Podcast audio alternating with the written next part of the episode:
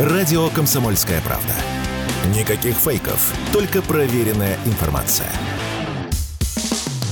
Что будет? Честный взгляд на 11 декабря. За происходящим наблюдает Иван Панкин. Студии радио «Комсомольская правда» по-прежнему Иван Панкин. Приветствую всех тех, кто к нам только что присоединился за время большого перерыва. Начинаем новый час, новый день, новую неделю. Я надеюсь, многие начнут новую жизнь. Итак, смотреть, слушать можно. Ну, во-первых, в YouTube там канал Не Панкин. Пожалуйста, подписывайтесь, нажимайте на лайки, пишите в чате. С удовольствием пообщаемся. Микрофон в середине часа будет работать. Так что, пожалуйста, Канал и группа в Рутюбе и во Вконтакте называется «Радио Комсомольская правда». Тоже подписывайтесь, тоже смотрите там, если вам так удобнее. Замечательный агрегатор подкаст.ру. Это если вы больше любите слушать, а не смотреть. Радиокп.ру. Наш сайт, там кнопка «Прямой эфир». Мой телеграм называется «Панкин». Тоже подписывайтесь, пожалуйста. Есть еще один замечательный телеграм-канал. Он называется «Политджойстик». Ведет его Марат Баширов, политолог, профессор Высшей школы экономики. Марат, я вас приветствую. Доброе утро. А как вы оцениваете с политологической точки зрения переход Украины к стратегической обороне, о чем заявлено и Сырским, командующим сухопутными войсками, и, в общем, Залужным, главком ВСУ? Ну, это не переход, это вынужденное фактически действие в результате э, всех тех событий, которые происходили в течение лета и осени когда они пытались организовать контрнаступ, он а, сорвался. Вот теперь с точки зрения пиара они рассказывают, что все это по плану, все идет по плану. Помните, была такая песня известная одной Да, да, да. Вот.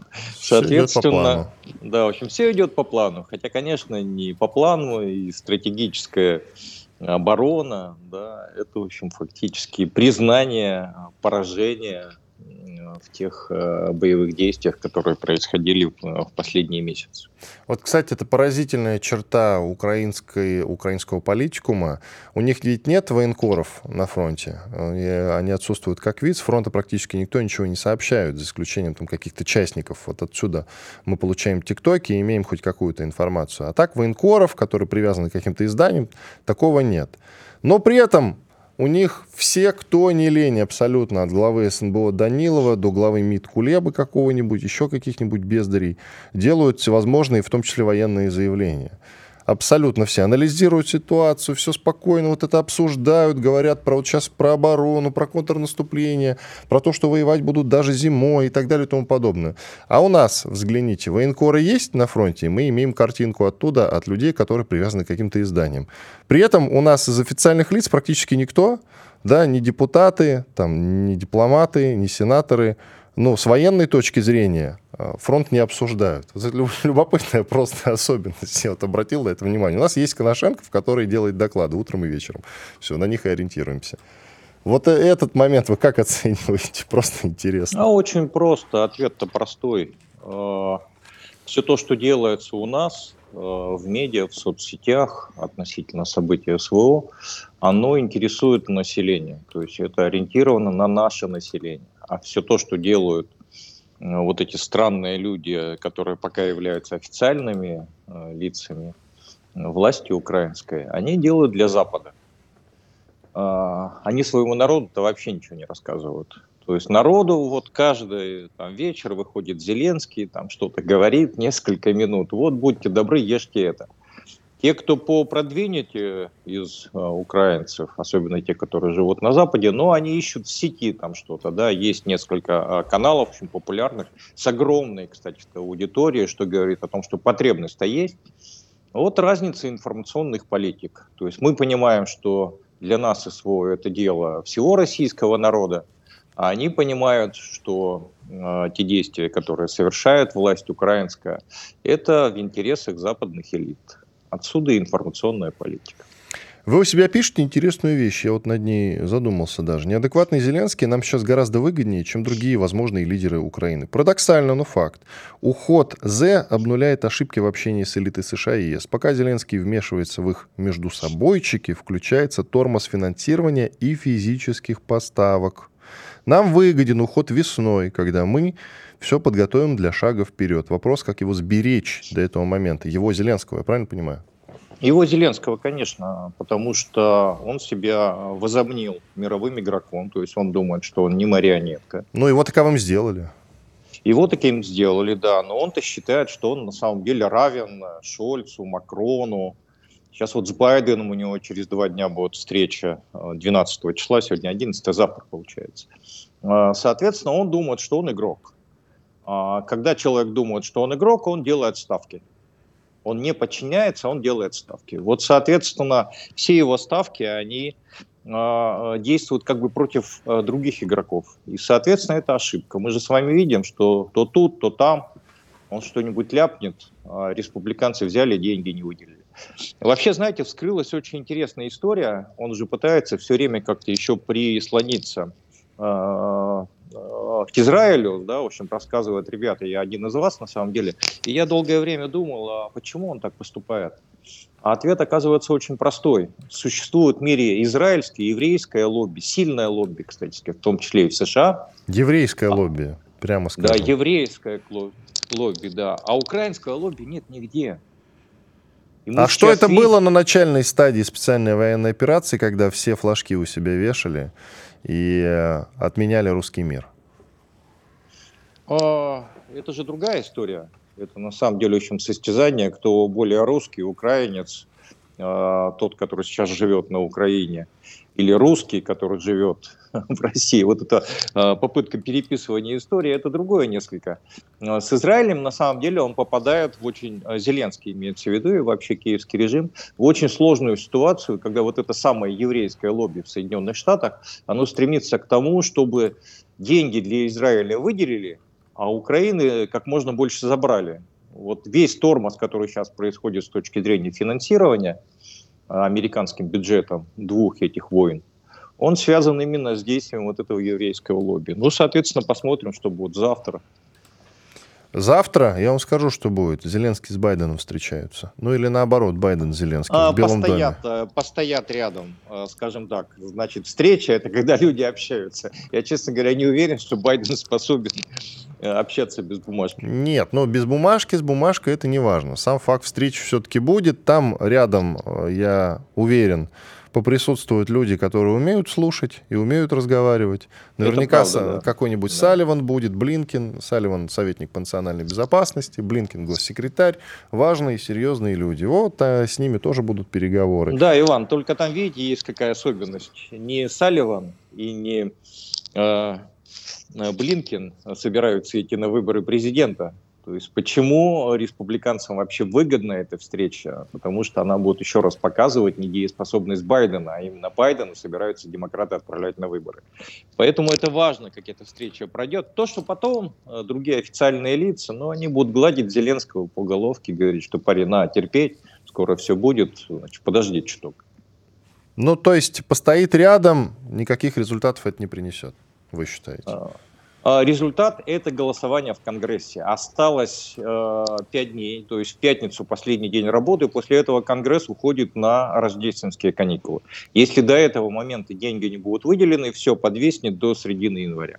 Ну, примерно так, да, там Конгресс когда в следующий раз собирается? Где-то, да, после там, в 20-х числах, наверное.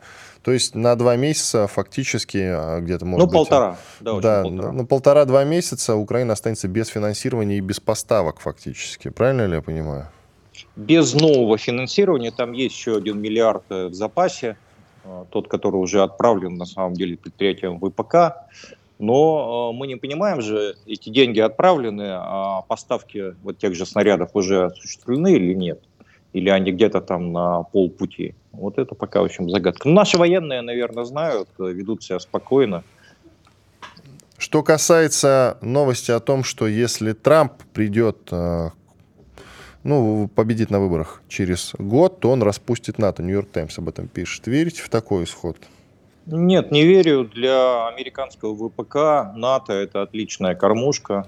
Соответственно, единственное, что Трамп хотел сделать, когда он в прошлый раз был президентом, он настаивал, чтобы европейцы, там же общий бюджет э, натовский, э, примерно, там, в общем, по 2% все должны были отдавать от своего э, ВВП. Вот он настаивает, чтобы это было 4%. То есть он хочет просто увеличить э, поток в сторону американского ВПК за счет европейских бюджетов. Это кормушка, он не будет ее разваливать. С другой стороны, он ведь активно выводил войска из Европы, американские. Вы помните, распускал солдат, из Германии вывел контингент э, довольно внушительный. Почему уже вы не верите в то, что он будет... Ну, сокращение затрат... Выходить из НАТО так или иначе, а, или, или увеличивать? затрат да? собственных, собственных затрат. То есть, если там американский солдат, это одно дело, его же надо финансировать, зарплату платить, э, кормить. А если это немецкий солдат, но с американским оружием, то э, затраты меньше. То есть продал оружие, а дальше там пускай немецкий солдат э, стоит с этим оружием, охраняет его, а кормить его будет как раз э, немецкое государство. Американцы вообще всегда про деньги. Вот все, что происходит, всегда ищите какой-то коммерческий смысл. Нам бы в этом смысле у них поучиться. Нам бы у них поучиться. А, Это мы знаете, газ со Иван, скидками продаем. Понимаете? Не получится, не очень получится. Значит, потому что у нас в Конституции записано, что у нас социальное государство. Поэтому государство всегда смотрит да, на но эту не в сфере международных отношений. Не в сфере международных. Мы социалкой не должны заниматься в отношениях с Западом. Ладно, делаем паузу. Через две минуты продолжим. Оставайтесь с нами. Марат Баширов, политолог, телеграм-канал Политджойстик, профессор Высшей школы экономики. Подписывайтесь на телеграм-канал, а не на Высшую школу школы экономики, разумеется. Через две минуты продолжим. Радио «Комсомольская правда». Срочно о важном. Что будет? Честный взгляд на 11 декабря. За происходящим наблюдает Иван Панкин. Продолжаем эфир в студии радио «Комсомольская правда». Иван Панкин, на связи Марат Баширов, политолог, профессор Высшей школы экономики, телеграм-канал «Политджойстик». Подписывайтесь, пожалуйста. Марат, давайте продолжим. Тут вот агентство Fitch недавно подтвердило кредитный рейтинг Украины. И мне нравится, там у них есть уровень такой СС. И вот они достигли уровня СС, что символично, на самом деле, я считаю. Это то, чего они достойны. Именно название подходит, СС, к Украине. Это значит, что очень низкий уровень кредитоспособности и повышенная вероятность невыполнения финансовых обязательств. Вот мне интересно, ведь сейчас те деньги, которые дают и вооружение Украине, западный же мир понимает прекрасно, что часто они дают в кредит, но ведь есть понимание, что Украина ничего не вернет никогда им. А, в деньгах, да. А в чем? В вооружениях вернет? Металлоломом? В территориях. В а, территориях. территориях. Они земелькой заберут, э, границу передвинут на восток и заберут западную область. А вот кто заберет? Ну а какая выгода там, я не знаю, Брюсселю от того, что Венгрия, Румыния или Польша что-то там поимеют территориально? Вы знаете, Венгрия, Румыния и Польша, они входят э, в Евросоюз. Расширяется экономическое пространство, они получают э, плодородные земли – на Украине ведь самое главное, то, что сейчас осталось, это э, металлы, это вода и земля. И земля. Зеленский активно распродает на самом деле сельхозугодия.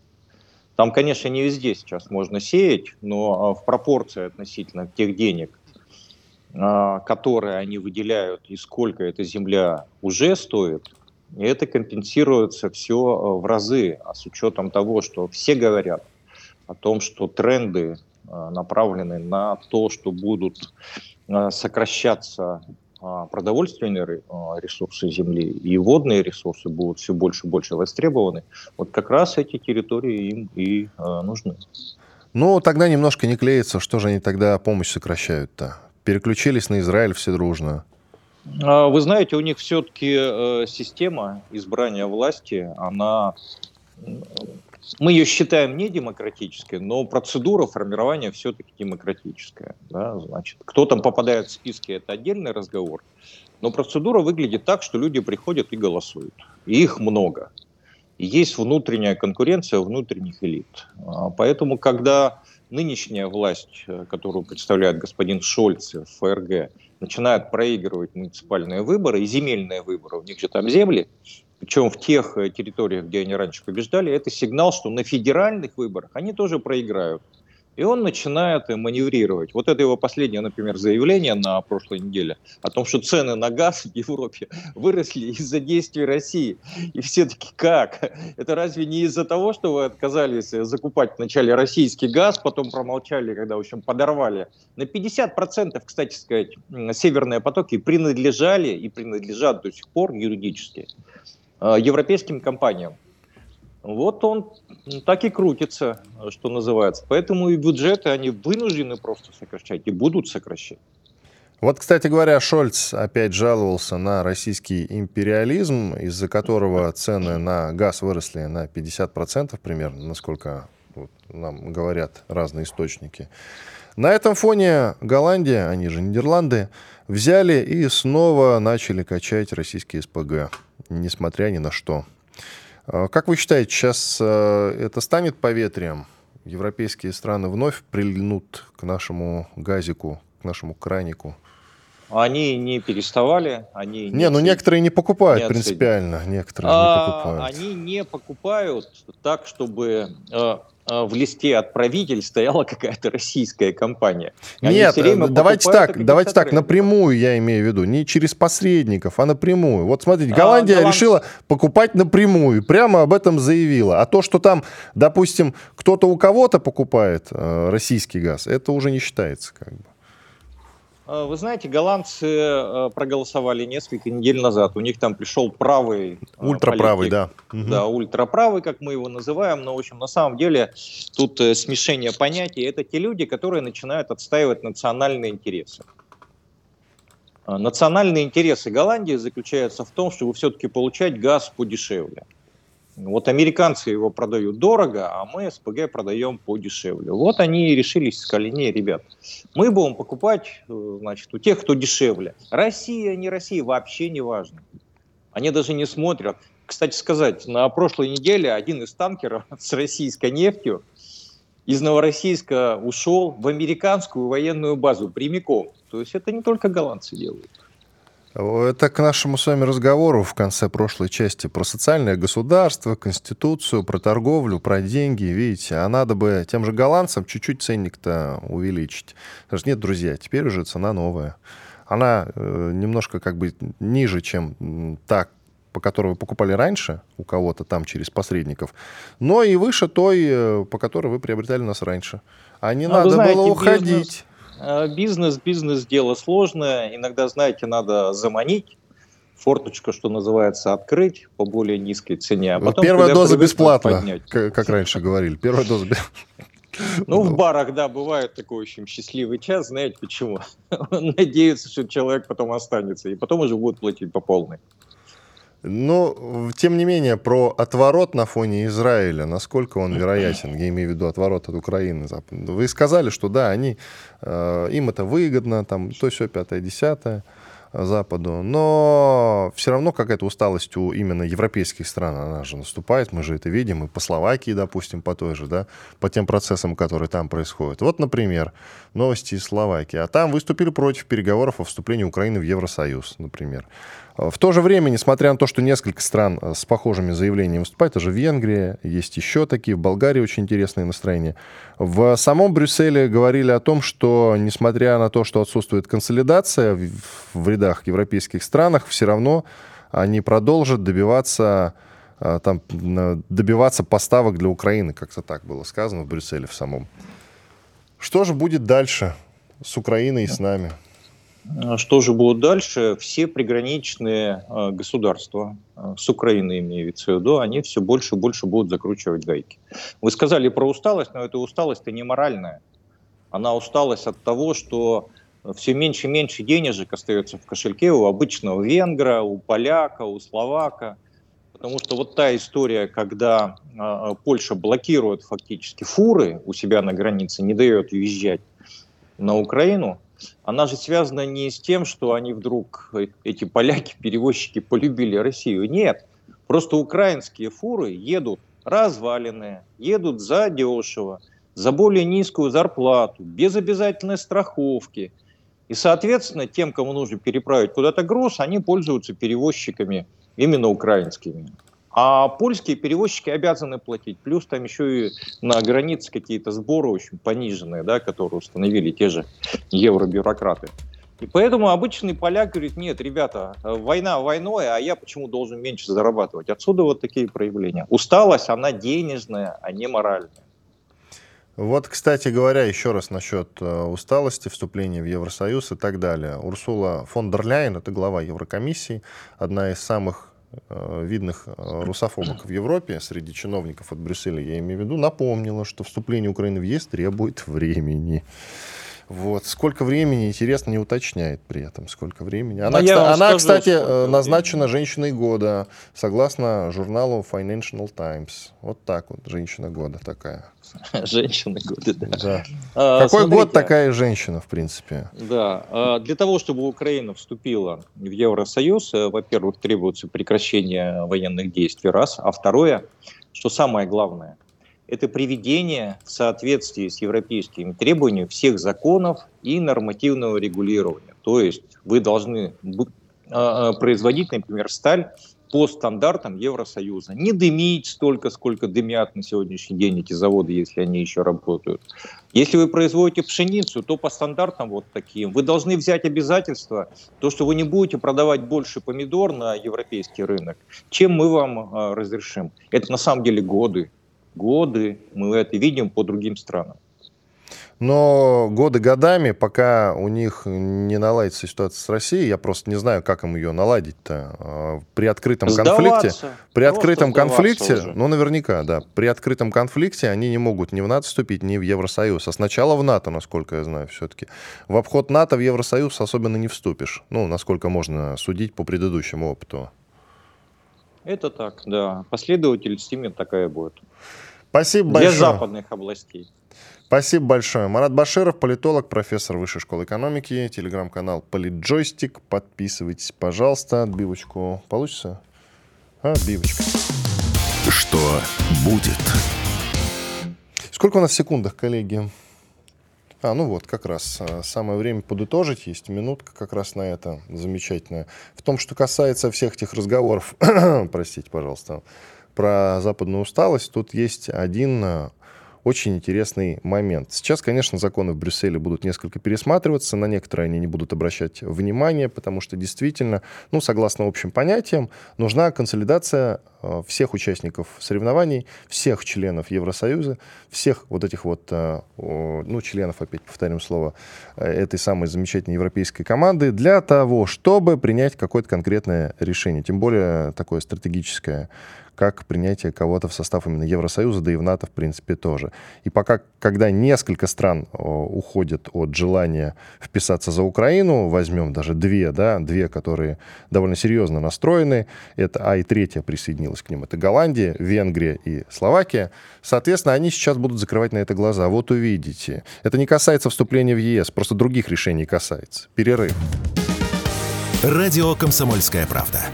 Никаких фейков только проверенная информация.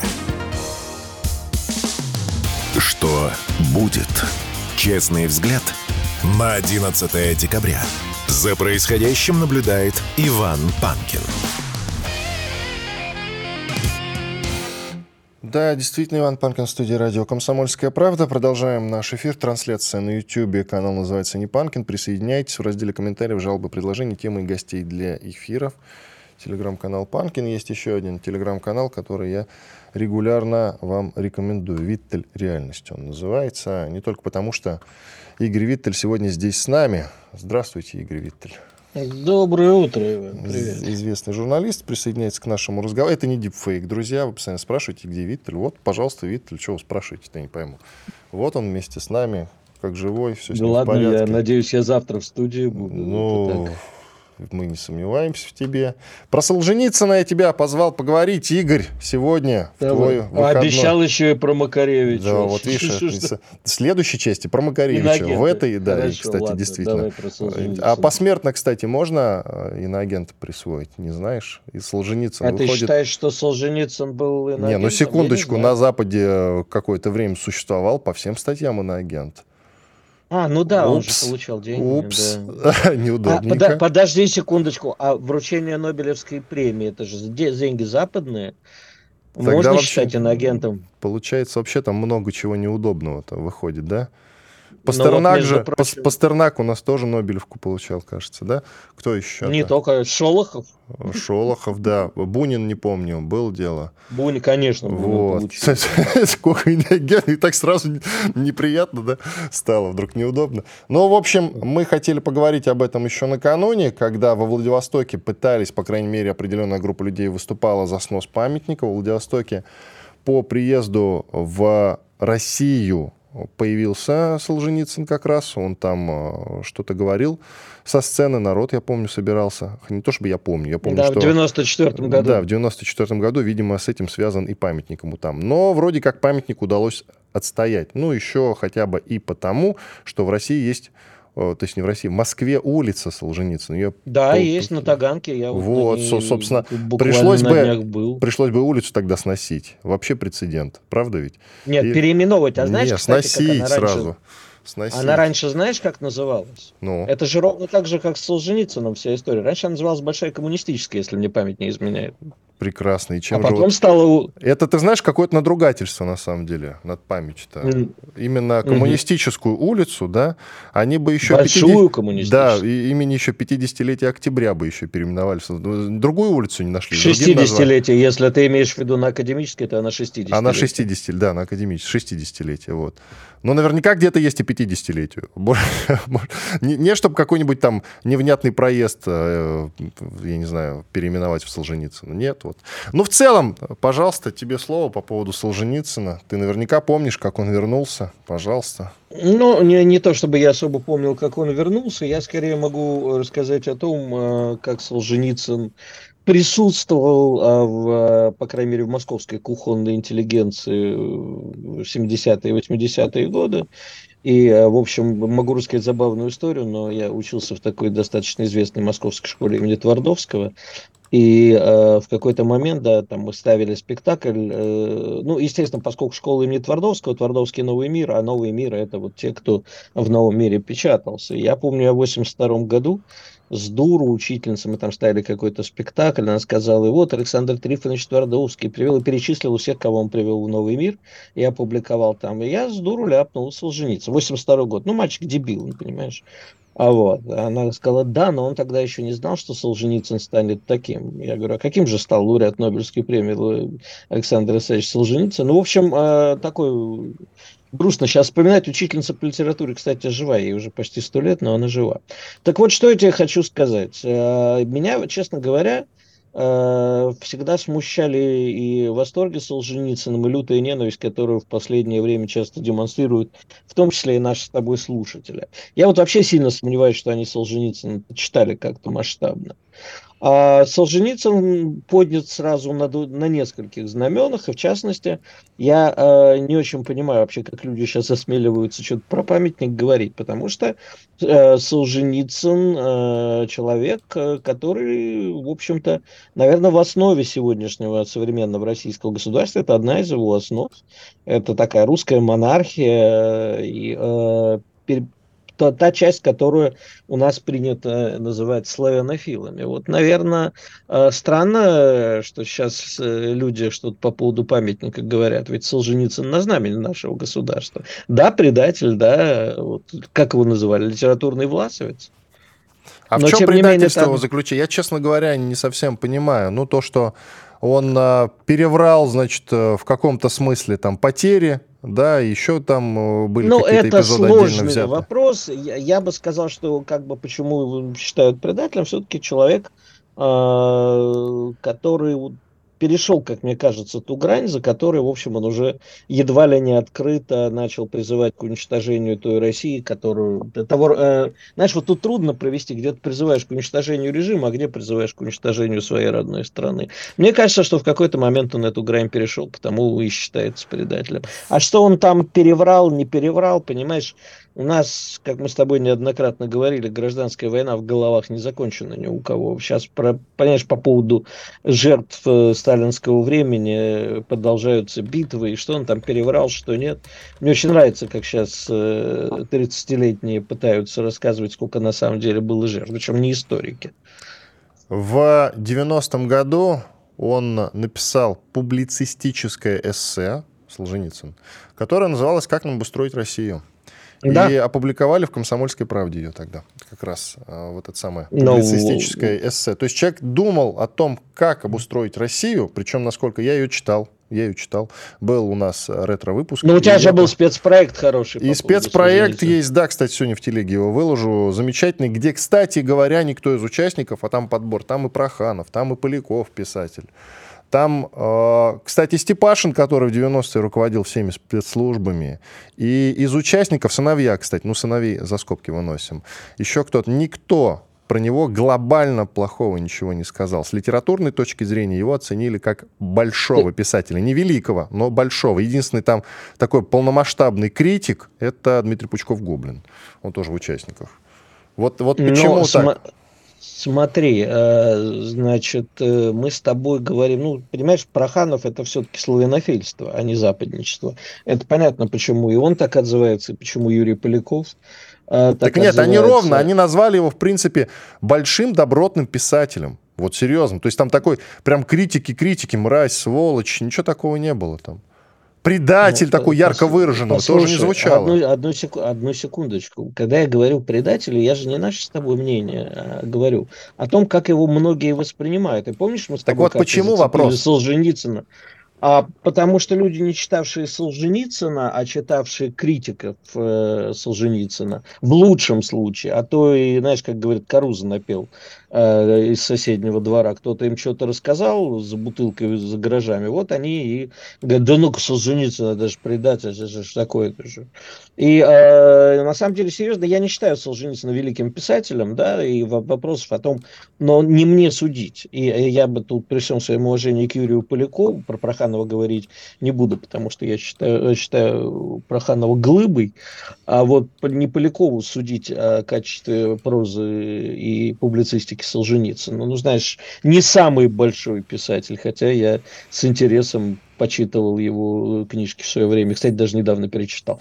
А, понимаешь, э, то, что ты привел, это вот в основном люди славянофилы, которые действительно считают Солженицына знаменем. Нас, понимаешь, а вот тут я с удивлением прочитал, когда ты вчера сказал, да, по Солженицыну поговорим. Я что-то пошел посмотреть, что э, пишут сейчас, и наткнулся Форбсе на статью к его столетию, такую апологетику Солженицына. Читать просто вот выворачивает. Но там сказано э, очень правильная вещь, на мой взгляд, что Солженицын это был последним, наверное, именно писателем, э, в смысле властителем умов как Толстой, да, то есть это не просто человек, который что-то пишет, а который является, вот давайте послушаем, что скажет Солженицын. Он был властителем умов, властителем мысли, причем, а, как в принципе и для либеральной интеллигенции тоже, я помню, как зачитывались 70-е, 80-е, там люди, которые жили наверняка помнят про сам издаты, как эти книги передавались, да, несмотря ни на что.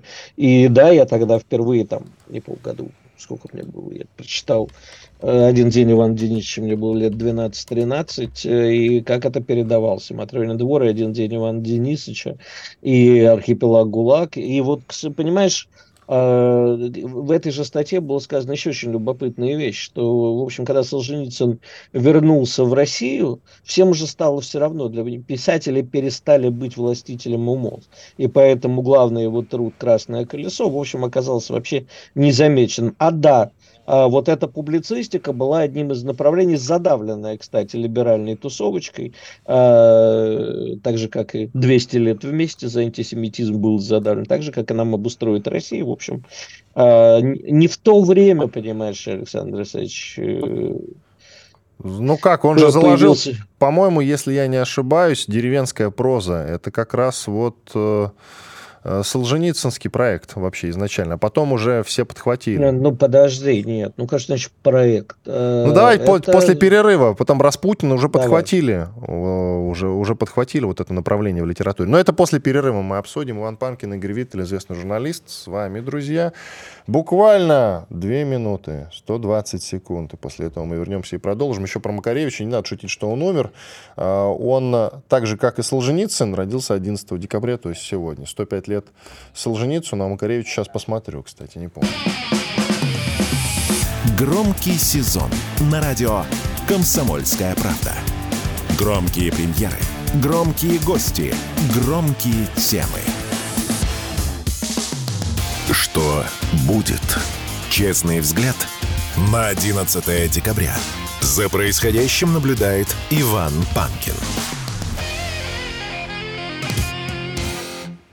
Продолжаем вместе со мной Игорь Виттель, известный журналист, про Солженицына. Продолжаем говорить 105 лет в обед с момента его рождения. Ну и про Макаревича, 70 лет, которому исполняется, тоже Иноагента. Иноагента. Признанного а. Вот, кстати, ты... Давай, я смотри, мы остановились на том, что Давай. Солженицын, э, по сути, автор вот этого э, течения в литературе деревенской прозы, он называется.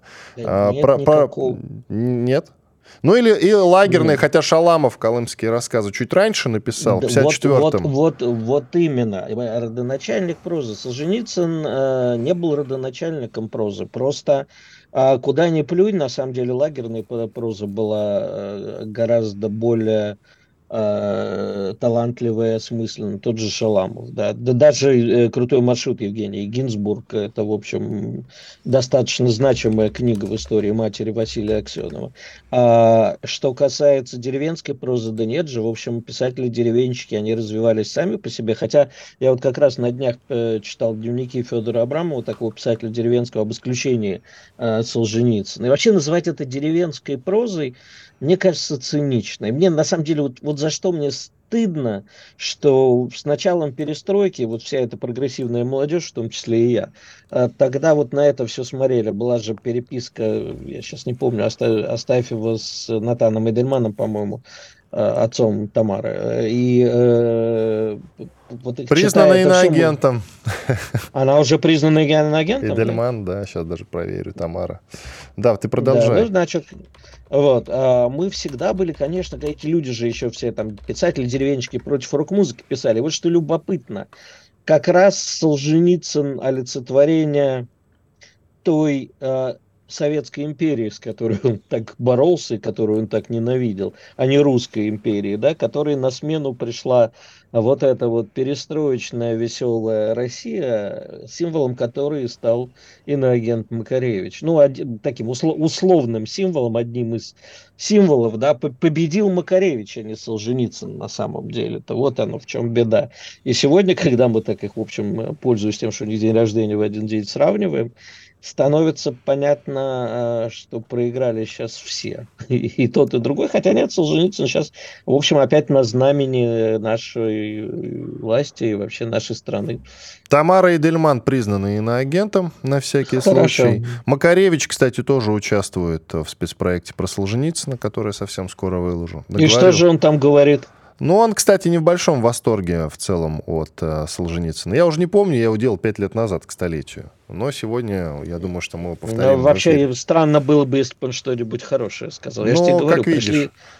Как в 90-х, конце 80-х, 90-х пришли к власти те, кто абсолютная была противоположность э, Солженицыну и Солжи... Солженицынщине. Солженицын вот при этом, я помню много его интервью, в которых он говорил, что на самом деле демократии, такого понятия в мире-то нигде нет. Ни одна страна на самом деле демократии как таковой, если по-настоящему рассматривать это слово и понятие, вот ни одна страна не добилась полной демократии у себя. Ну, это не только он говорил. Я вообще считаю, что не Солженицына надо в школах изучать. И а если уж говорить про писателей иммигрантов и писателей, которые Россию понимали как никто, так это Александр Зиновьев, конечно же. А, в общем, все предсказавший и в «Зияющих высотах», и в других своих книгах. А, и э, не Солженицына, конечно, надо в этом смысле читать. Зиновьев гораздо более понимаю. Про Солженицына, Россию. наверное, последний штрих. Ведь он фронтовик, но при этом сильно ненавидимый, э, ну вот в современной России, да. А я думаю, если, да. если человек фронтовик, по сути, герой войны в каком-то смысле, потому что для меня все фронтовики, а к нему нареканий как к, к именно военному человеку, как фронтовику, я нигде не видел, я не натыкался на такие. Можно ли такого человека считать предателем? Я его не считаю предателем. Слушай, а, а кто ненавидит? Ты видел когда-нибудь, ну, то есть, кроме гостей нашей с тобой передачи, и тех, кто нам пишет комменты. У нас с тобой был в гостях несколько человек, которые говорят, Солженицын, это литературный Игорь, вот сегодня по комментам у себя в чате даже посмотришь, как тебя будут закидывать говном и писать, что Солженицын мразь. Уверяю тебя. Понимаешь, в чем дело? Э, чтобы э, я не сказал, чтобы ты не сказал, нас все равно будут закидывать говном, и одновременно э, хвалить. Понимаешь, хвалу и эту самую, хулу прими равнодушно. Это все никому не интересно, что нам будут писать. Живые люди, вот, которые могут осмысленно не просто кинуться какашкой и сказать, а, что вы там говорите, Солженицын предатель, а люди, которые способны осмысленно объяснить, э, что он имеет в виду. Кстати, вот э, один наш с тобой знакомый, ладно, не буду называть его, тут рассказывал чудесную историю про то, что он прилетел во Владивосток, а ему сказали, вы, говорит, только, пожалуйста, малую нужду не справляйте на памятник. Он говорит, э, да вы что, с ума сошли, мне бы в голову такое не пришло. Говорит, да у нас это традиция стала, приезжают люди и мочатся на памятник. Ну, умом поехали. Тут нам, Если кстати... это считать ненавистью, то да. Тут э, последний штрих по Солженицыну и к Макаревичу переходим. Тут вот нам пишут как раз э, Власов тоже фронтовик, любите его. Э, я бы не стал сравнивать человека, который совершил прямое предательство. Солженицын не переходил во время вот войны именно. на сторону врага. Вот именно. По Макаревичу. Если... По Давай. Макаревичу, Андрею Вадимовичу. Ведь это, это хорошая музыка, это хорошая группа. Макаревич на мой взгляд, все-таки хороший музыкант, но вот как лидер мнений, да, как человек, который пытается свое мнение проталкивать э, и хочет его внушить определенной части аудитории, как он тебе? Ну, понимаешь, мне трудно сейчас с тобой спорить, потому что, а есть... точнее, не спорить, не, не, а я, я просто э, не считаю машину времени ни хорошей музыкой, ни хорошей группой. А вот, кстати, отдельно э, Андрея Вадимовича, я любил слушать его сольные альбомы некоторые, и вот за что я бы ему поставил памятник, это за то, что он волей или неволей вытащил, и страна узнала такого человека великого. Вот тут, без сомнения, великого, как Марка Фрейдкина. Когда он выпустил альбом э, «Тонкий шрам на любимой попе», люди узнали, что в стране живет великий переводчик, великий поэт, действительно, и действительно символ эпохи. Царство ему небесное Марку Ихуилевичу Фредкину. А, а вот э, во всем остальном, ну, послушай, относиться к машине как вообще к рок-музыке, э, это... Но э, ты, скажем так, в тебе говорит музыкальный критик в каком-то смысле. Во мне не говорит музыкальный критик, понимаешь? Я как воспринимаю машину как смешной символ своей эпохи. А знаешь, а, в свое время Макаревич приехал в Нью-Йорк, и дал концерт не на Брайтоне, не в маленьком кафе Anyway, которое там было, а в серьезном большом концертном зале на Манхэттене. И прямо вот там пришло очень много людей, там зал примерно тысячи на две, и это был едва ли не первый его серьезный концерт. И это был, ты знаешь, вот такое понятие испанский стыд, да, когда тебе стыдно за кого-то другого. Почему? И ну, это было так плохо, что совсем плохо. И вот мы вышли потом на улицу, курить вредно, но мы вышли покурить, я тогда еще курил. И один мой приятель, э, ныне весьма высокопоставленный в Америке человек, он сказал, говорит, неужели под эти песни мы первый раз занимались любовью? И мы так заржали, ну, в общем, да, для нас это были песни, первые танцы-обжиманцы там на пионерских э, танцах, дискотеках и так далее. Воспринимать серьезно это сейчас невозможно. Хотя сольные его некоторые альбомы, действительно, там есть и хорошая поэзия. Да, в общем-то, он и Михаил Самуэльевич Гендельва тоже уже покойного весьма популяризировал. Поэтому, а как, э, ну, послушай, ждать от э, певца то, что он будет властителем дум, ну, пустая голова лучший резонатор. Я вообще серьезно не воспринимаю. Не, ну какие-то же смыслы он все-таки придумывал, они в музыке ну, реализовались, он... в текстах его песен. Ну, блин, Это же все-таки ну, популярный музыкант. Лица Ты... стер, понимаешь? Э, Его группе 50 лет, больше 50 лет, Игорь. Ты можешь себе это представить? Да, Ванечка, но ну, в конце 70-х годов действительно воспринималось, знаешь, как революция, лица стерты, краски тусклы, там кукловоды, а тут куклы, и это все воспринималось. Неужели это не запретят? Ну, потом это воспри... когда, знаешь, когда хлынуло, Понимаешь, э, группу «Зоопарк» слушать, это была революция. Слушать «Машину времени», ну, смешно. При том, что я там очень нежно дружу с одним из их бывших участников, Женей Маргулисом, и считаю, что вот он действительно талантливый. Да, у них есть несколько талантливых песен, а у них есть прекрасный композитор Кутиков, но воспринимать «Машину» серьезно, ну, не знаю. Как лидер мнений, послушай, рок-музыкант, доживший до 70, это либо не рок-музыкант, либо он продал душу дьяволу. Застрелиться надо было или... ему, да? В 27 Нет, причем. Почему застрелиться? Понимаешь, когда люди занимаются рок-музыкой, они сгорают в этом огне неважно как, от, не дай бог, наркотиков, от алкоголя или от прочего, или стреляются. А э, если мужикан дожил до 70 лет, либо это вообще не, непонятно что, либо это человек, продавший душу дьяволу, как Джимми Пейдж или Мик Джаггер. Вот это люди, продавшие душу дьяволу. Понятно, почему они так долго живут и твор, занимаются творчеством до сих пор. Альбомы он выпускает. Ведь э, если бы он покончил жизнь э, самоубийством да ну, перестань, в 27, ну, в 27 он вошел в известный клуб. Да. Извините, мы, пожалуйста. Извини, не занимаемся пропагандой, Нет, но мы знаем действительно музыканты. Понимаешь, э, э, вот меня часто спрашивают, поскольку я был директором в свое время Саша Башлачева, а как, что бы сейчас Башлачев сказал? Да ничего бы он не сказал. Башлачев не мог просто дожить до нашей эпохи. Так же, как и Цой не мог дожить до эпохи. Так же, как Майк Науменко не мог дожить до нашей эпохи. Это люди сгорели, потому что когда ты занимаешься рок-музыкой, ты горишь. Точно так же, когда ты играешь в футбол по-настоящему, ты умираешь на стадионе. Знаешь, вот это всегда лю- любить играть в футбол и играть нашу рок-музыку надо как последний раз в своей жизни. Слава богу, Месси и Кристиан Роналдо вот играют там, им далеко за 35. А не то, как ЦСКА вчера Краснодару проиграл. Иван Панкин и Игорь Виттель были здесь, остались довольны, друзья. Благодарим Игоря за участие в нашем сегодняшнем эфире. Завтра, предположим, предполагается, что он будет здесь, в студии радио «Комсомольская правда». Иван Панкин был здесь сегодня. Остался доволен. До завтра, друзья.